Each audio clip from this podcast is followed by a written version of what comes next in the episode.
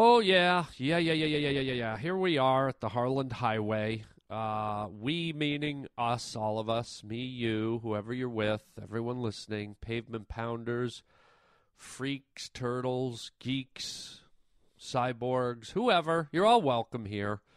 What a show we have today. We will be doing the Harland Highway question of the day, something annoying that's been bugging me that will be asked out loud. We're also going to be talking about solos, and I don't mean hand solo. I mean musical solos in songs, drum solos, guitar solos, and I have an excellent, that's the clue,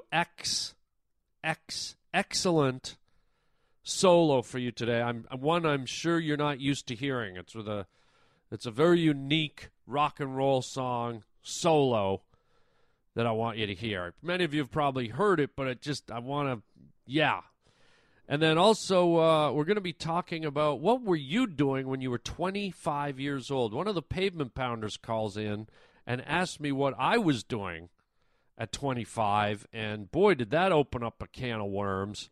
A lot of memories, a lot of insightfulness, and who knows? Hopefully you'll like that little story. Hopefully you'll like it all. Why? Because we work hard right here on the Harland Highway. You just made a wrong turn onto the Harland Highway. I am out here for you. You don't know what it's like to be me out here for you. It's like I picked the wrong week to quit smoking. I'm funny how? I mean funny like I'm a clown, I amuse you. Like I picked the wrong week to quit drinking. I make you laugh. I'm here to fucking amuse you. You're riding down the Harland Highway with Harland Williams. I'd buy that for $1. What was it we had for dinner tonight? Well, we had a choice, steak, fish. Yes, I remember. I had lasagna. What do you mean funny? Funny how? How am I funny? It's like I picked the wrong week to quit amphetamines. That is thought for Samantha Pintasai. Welcome to the Harland Highway. Picked the wrong week to quit sniffing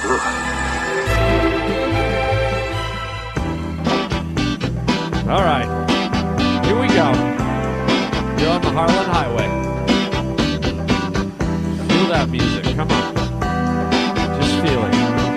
Here we go now. Oh, yeah. The wind blew some luck in my direction. I caught it in my hands today.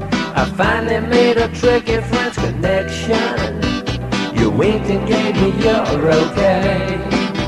Okay. Cut the music, Rod. Cut the music. That's enough. And drop the top of chest. Cut the music. I said cut the music. Thank you.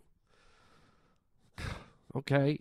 Let's not start the show with one of these. Anyways, welcome, folks. I played that song off the top. It's called Moonlight Feels Right or something like that from a band called Starbuck, which came out way back in the 70s, okay?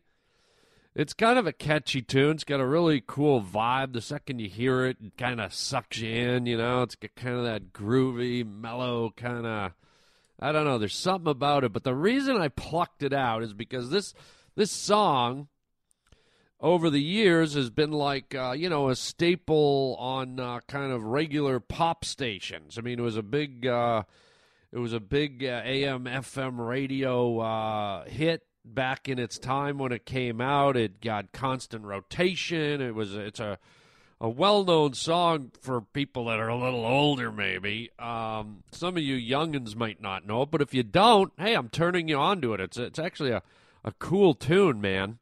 You can't deny it kind of gets you going, and the guy's voice is kind of cool, and the lyrics are kind of cool, and I like it that the name of the band is Starbuck, because it was like way predated Starbucks coffee. So, I don't know, Starbuck should have this as their theme song, or Starbuck should be playing live when you go into a Starbucks. Okay, that doesn't mean you play the music. Shut it off! Roger? Okay, here we go. Roger, shut the music. Roger, shut the music off now! Now, when I point to you, when I put my finger in the air, Roger, that's a cue We've been doing this for a long time. Good Lord. That's the cue that you hit music and stuff. I'm not going to go through a training session on the air with you. Just let me finish this bit here. Anyways, his band called Starbuck, and this was a popular song that was, it played up against every other popular song, Aerosmith and disco tunes and rock tunes and mellow tunes, and it was just part of the rotation. But what set this song apart, which I find fascinating, is there's a solo in this song that is kind of peculiar.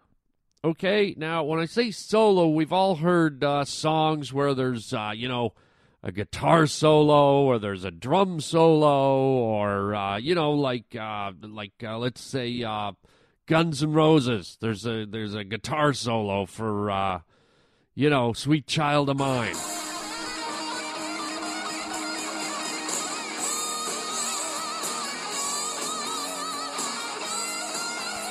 Or there's the drum solo in Tom Sawyer by Rush.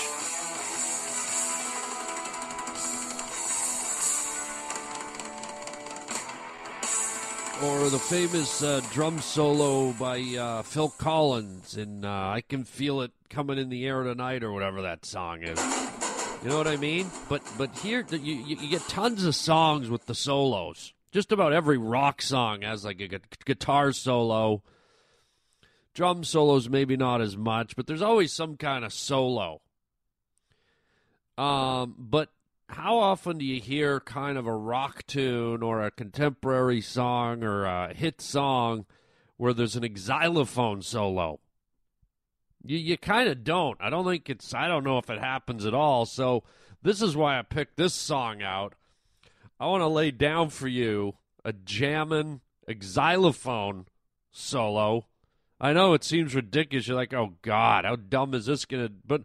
But it actually kind of grooves. It kind of moves. It's so quirky and weird and silly that it's kind of, if you give it a chance, if you give the old xylophone a chance, I mean, if you ever play charade games or alphabet games... and you ever come to the X, you always use the name xylophone. Same way you use zebra when you get to Z. So give it a chance. Here it is. This is from Starbuck. Moonlight Feels Right. Here it is. Probably one of the only rockin' xylophone solos you'll ever hear. On the regular radio. Hit it, Raj.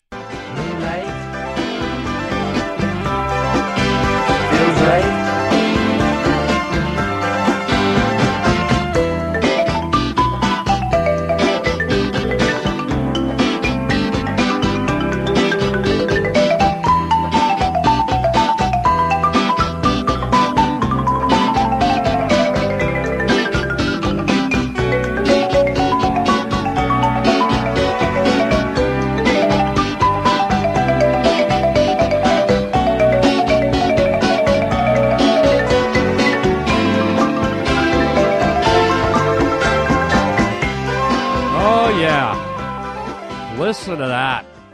You gotta love that. That was kind of grooving. That was kind of grooving and happening, right? You can go back and listen to it again. Maybe the first time it didn't grab you, but if you listen to it again, yeah.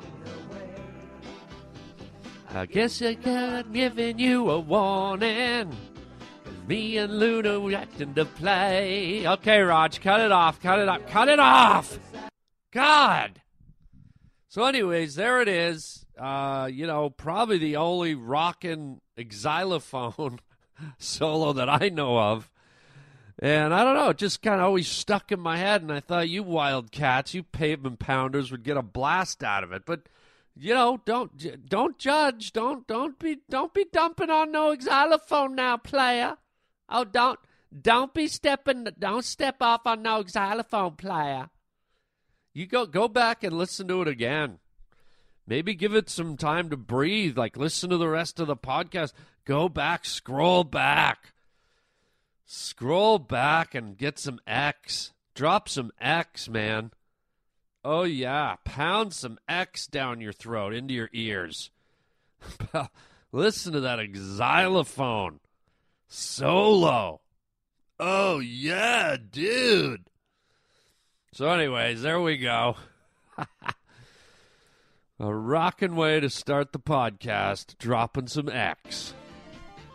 No, cut it off. I did not cue you. I didn't point. Cut it off. Turn it off. Turn it off. God. What is with you today? Are you drunk? Let's move on. Move on. God.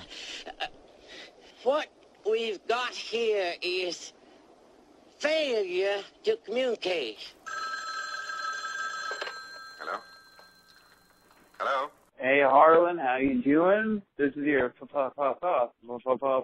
favorite kid with the stutter.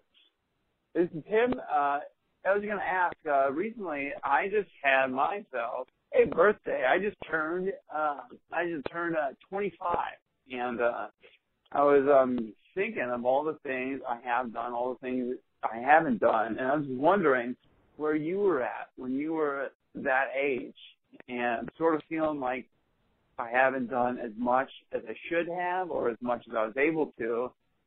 I was just interested in hearing that at the ripe age of a fourth of a century year old, where you were and what you were doing. Hope everything else is well. I love your show as always, and keep on trucking down that highway, my friend. Bye. Wow. What a question. What a question there, Tim. Thank you for that question. Wow, that's going to take me back. I mean, good Lord, 25. You know, I've always been, I guess, kind of an overachiever, a go-getter, or a moron, or whatever it is. But, you know, I came out of college with all my guns blazing, man.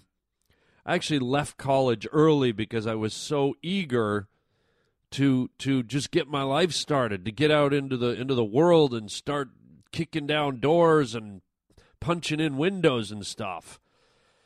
And so when I was 25 years old, I was living in Toronto, Canada, and I was doing a multitude of things. Good Lord. I was, I was working in a mailroom for the police, the police force in Ontario, where Toronto's located. That's the province where Toronto's located. So I was working in the mailroom during the day, and you know, I'd work 9 to 5. I had to deliver mail and hand mail out to people, and drive down to police headquarters and deliver mail, and had to clean the stock room, and I had to do all these kind of deliveries around. So I'd do that from 9 to 5. And then I was also doing some freelance kind of audio-visual kind of work where it was kind of combining the animation process with slideshows, corporate slideshows. I had met a guy who did these big presentations, and he did these like really elaborate slideshows where he'd use like 50 slide projectors, which is so antiquated to hear about now because we live in a different time and a different place. But I studied animation in college, and so what I did is I used the same process for animation. Whereas I draw the stuff on clear plastic celluloid, and then I draw it with India ink right on the plastic celluloid, and then I have to flip it over and paint it, and do these big presentations. So I would come home. After work at 5 o'clock. I'd go to work on this tedious, painstaking slideshow art, And I also hired one of my buddies from college, so he'd also be working on it during the day at my apartment, and then I'd come home and we work on it together. So we'd do that, and then I'd work on that for a few hours, and then I'd run out the door and do stand-up at the comedy club in downtown Toronto because I was just kind of getting my stand-up career going. That's why I needed a day job to pay my bills, and I was doing this other thing to keep my feet in the art world, which I trained for in college, and so I was doing that, and then at the same time, I would go to the comedy clubs, then I'd come home and I'd work till 1, 2 in the morning with my buddy, doing these slideshow things, and then I'd get up at 7, 8 a.m. and go into work and work for the cops. And then also in between that, I was working on my children's books. I was writing and illustrating my own children's books. I had a series of those going, so I was doing that. Oh, and that was just the work side of my life. The kind of the pleasure side of my life. Well, actually, I was also doing a little bit of touring too. I was when I could get a weekend away, I would do a little tour and do my stand-up.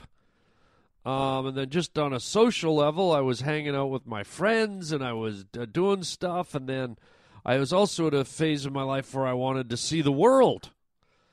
And so during all that madness, I was like, I want to see the world when I'm young, not when I'm old. I want to see it when I'm old, but, things are different when you're young. You do things differently when you're young than you do when you're old. So I took like 4 months off and decided to go hit the South Pacific, and I just took off to Australia, New Zealand, and Fiji. And I basically did a planes, trains, and automobiles over there where I would take a train somewhere, I would fly somewhere, I would hitchhike somewhere, I would ride a bicycle somewhere, I would walk somewhere. I mean, I was on my own. I was out the door from my parents' place. I had my own little apartment. I was done with college, I was done learning, and I was just on a quest. I was on a quest to just take over and do whatever I could and feed my senses and see the world and try to figure out what it was all about, sort of, So I was doing a lot, man. And I'm probably not even remembering all of it. I bought myself a little car. I bought a Fiero, one of those little black two-seater sports cars in the day. I had the Fiero going, and I was sporting the acid wash jeans and the mullet. Oh, yeah. I had the mullet and the Bon Jovi cowboy boots. Oh, God. I almost feel queasy. I was like Richard Marx. Oh, I feel ill. I think there's pictures, too, but I was doing a lot, man. I was burning the candle at not both ends, but like I was burning a stick of dynamite is what I was doing. I guess because I've always had this weird thing that life is short and that you only get one roll at the dice and you only get to do stuff once and also you only get to do certain stuff when you're at a certain point in your life, a certain age. And I guess I was a guy that just didn't want to waste any time. And I was like, I just want to build this thing. I want to build, and I want to explore, and I want to experience. I always had this petrified idea of getting to the end of my life and looking back and going, why didn't I do that? Why didn't I go to the other side of the world? Why didn't I overcome my fears? And when I say that, I mean, I was terrified to do stand-up comedy. Like, standing up in front of a crowd was, and talking, and let alone trying to be funny, it was terrifying. But instead of running from that, I grabbed onto it. And I was like, I'm in charge of this, man. I'm in charge of my fears, not the other way around. And so I wanted to conquer that, and I wanted to, in a sense, I guess by traveling, I wanted to conquer the planet. I'm like, this planet is mine. I don't mean mine personally, but I mean as me being a human being on this planet, this is my world. You know, it's like if I bought a house and I didn't go in all the rooms, I'd be like, what's the point? I mean, this is my house. I've got to go in all the rooms and experience them and see them. And so I guess I viewed the world, the planet we live on, as, you know, I just didn't want to be riding the subway every day and looking at the same buildings and going to the ball game and watching TV and going camping. And that was all fine and dandy, but I'm like, wait. I'm a human being, and this round globe that I'm on is my world. I got to see it. I got to experience it. I got to taste it. I got to smell it, you know? So I headed out, and that was just the start of it. I mean, since that trip to the South Pacific, I've been all over the world. I mean, man, you name it. I've been to Africa, India, Nepal, Scotland, Germany, Cambodia, South America. I mean, I've been all over the place, man, and it's just as fascinating as I thought it would be, and it's been just as rewarding and stimulating as I thought it would be. Oh, my goodness. So I was out there at 25 doing a lot. You know, I was doing a lot. So maybe I'm not the best guy to tell you this, because you also said in your voice message that you were worried maybe you weren't doing enough or you haven't done enough. You know, that's all a matter of personal perspective and personal point of view.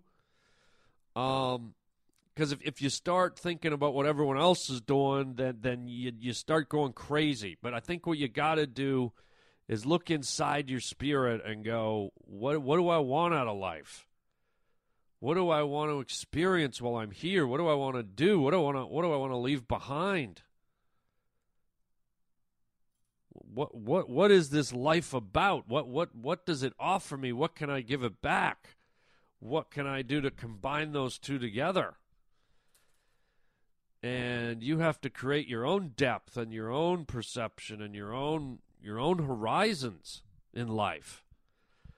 But I will say this, okay? And I don't want to be Mr. Preachy or, you know, but since you asked, hopefully this is a little more philosophical or insightful, but it goes by quick, man. It goes by real quick. You think it's slow, but it's quick. Especially as you start to get a little older, once you step over that 50 line. Okay? And for the first time in your life, you start to sense your mortality, and you go, wait a minute. I'm 50? I'm halfway to 100? Most people don't make it out of their 80s? I've got how long left? And when you get there, and, you know, when you read magazines like Men's Health and Fitness and Vanity Fair, they're like, 50's the new 20. Well, okay. People live longer and their attitude's a little more youthful, but don't be deceived.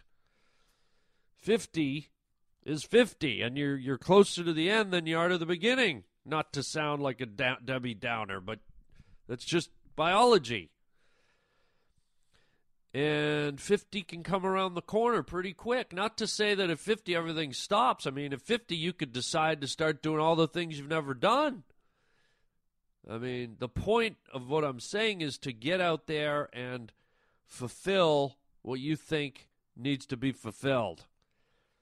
And I would urge you not to let the direction of society guide your ship. I think a lot of people get into the system where we're born, we get a social security card, we kind of gently,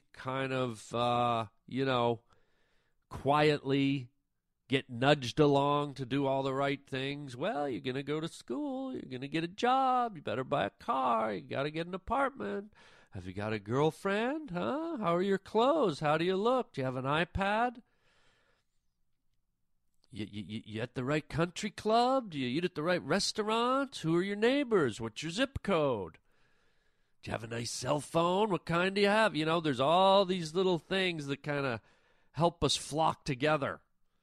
And sometimes It's kind of like being in a dryer where you're tumbling around with all the other pieces of clothing, and a little bit of static electricity builds up, and you find yourself kind of sticking to everyone else so it's safe and it's kind of warm, right?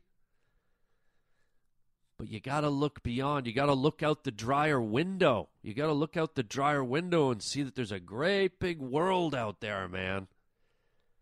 If you live in America, there ain't no tigers. If you live in America, there ain't no giraffes or polar bears. You want to see that? You got to go there. You want to swim with piranhas? You got to go to South America. You want to go to the Taj Mahal? You got to get to India, man. You want to walk through the bamboo forests in China? Guess what? They're in China. There's so much stuff out there, but people can get tumbled. People can get tumbled into the dryer. And don't be deceived. There's a lot of subliminal forces that try to keep people there. Oh, yeah, there's a lot of subliminal forces. There's social programs, and there's government, and there's corporations, and there's a lot of kind of subtle forces at work that try and, or maybe they don't try, but they're successful at sometimes keeping communities and people in their place. And I'm not saying it's necessarily an evil thing. But maybe it's even just that us as human beings, we have that tribal instinct where we kind of want to stick together with our own, or we feel safe in our own territory and all that stuff. And all the modern conveniences of the world and all the kind of programming that gets thrown at us as we're born sometimes contributes to making us kind of staying in a box. And sometimes we don't even know it. And so going back to your question, I would urge you to reach out, find out what it is you want to see, what stimulates you, and do it, man. Go do it. Go after it. Go taste it. Go touch it. Don't let it all slip by. Don't let it slip by. Because that's sad. You know, I've met people like that where they've just spent so much time trying to figure out how to fit in with society, how to get the right job, how to get the right car, how to be buddies with all the right people, and meanwhile this fabulous planet and all the things that life, not just the planet but life offers, kind of get muted and passed over. So it's up to you, man. It's really up to you. But my experience is to, and has been, and, you know, like I said, it started at 25 to just really get out there and look at life as a giant, endless buffet. And you just wanna stick your finger in every bowl, man. 'Cause it's fun. And yeah, there's danger around different corners, and there's reward around different corners, and there's mystery around different corners, and there's enchantment, and there's all kinds of things. There's sexiness, there's romance, there's love, there's hate, there's deception. But you don't get to taste them all. You don't get to feel them all if you don't kick the dryer door open and step away from that warm, cozy safetiness, if that's even a word. Safetiness? Yes, that's a word. I learned that over in Indonesia on a dark, remote island. So that's, see, just there you go. Just going to a dark, remote island in Indonesia, I learned stuff. But anyways, man, I hope that answers your question, and I hope you you know, find it is what you're looking for. And by the way, let me add one thing, okay? Sometimes, and you know, I was talking about all these outward things. Sometimes people find just what they need right within a very small space. Now, My little tirade there was about going out and experiencing, if you know, in order to help you expand. But there are some people that are wired where they don't want that. They just want to sit in that comfortable zone. They're very comfortable just coming home every night and doing their thing. And if you are, that's fine. I'm not knocking that, but I will throw a recommendation at you. If that is your world, if that is the zone you're in, I'm going to challenge you, do something this year to step outside of that zone. Just take a look around. Try something different. Go outside of your box and see if maybe it jostles something loose. Maybe you find a new gear you didn't think you had. Or maybe you your eyes open to something fresh and stimulating. You just never know, man. That's what I mean. There's a whole world out there. So there's my long-winded answer. It kind of had to be. That was kind of an intense, deep question, but it was very interesting and made me reflect. And I'm sure there's a lot more things in there that I'm not remembering, but that's kind of the broad sweep of where I was when I was 25, a quarter of a century old. Good night, Nelly Furtado. Was she even born yet?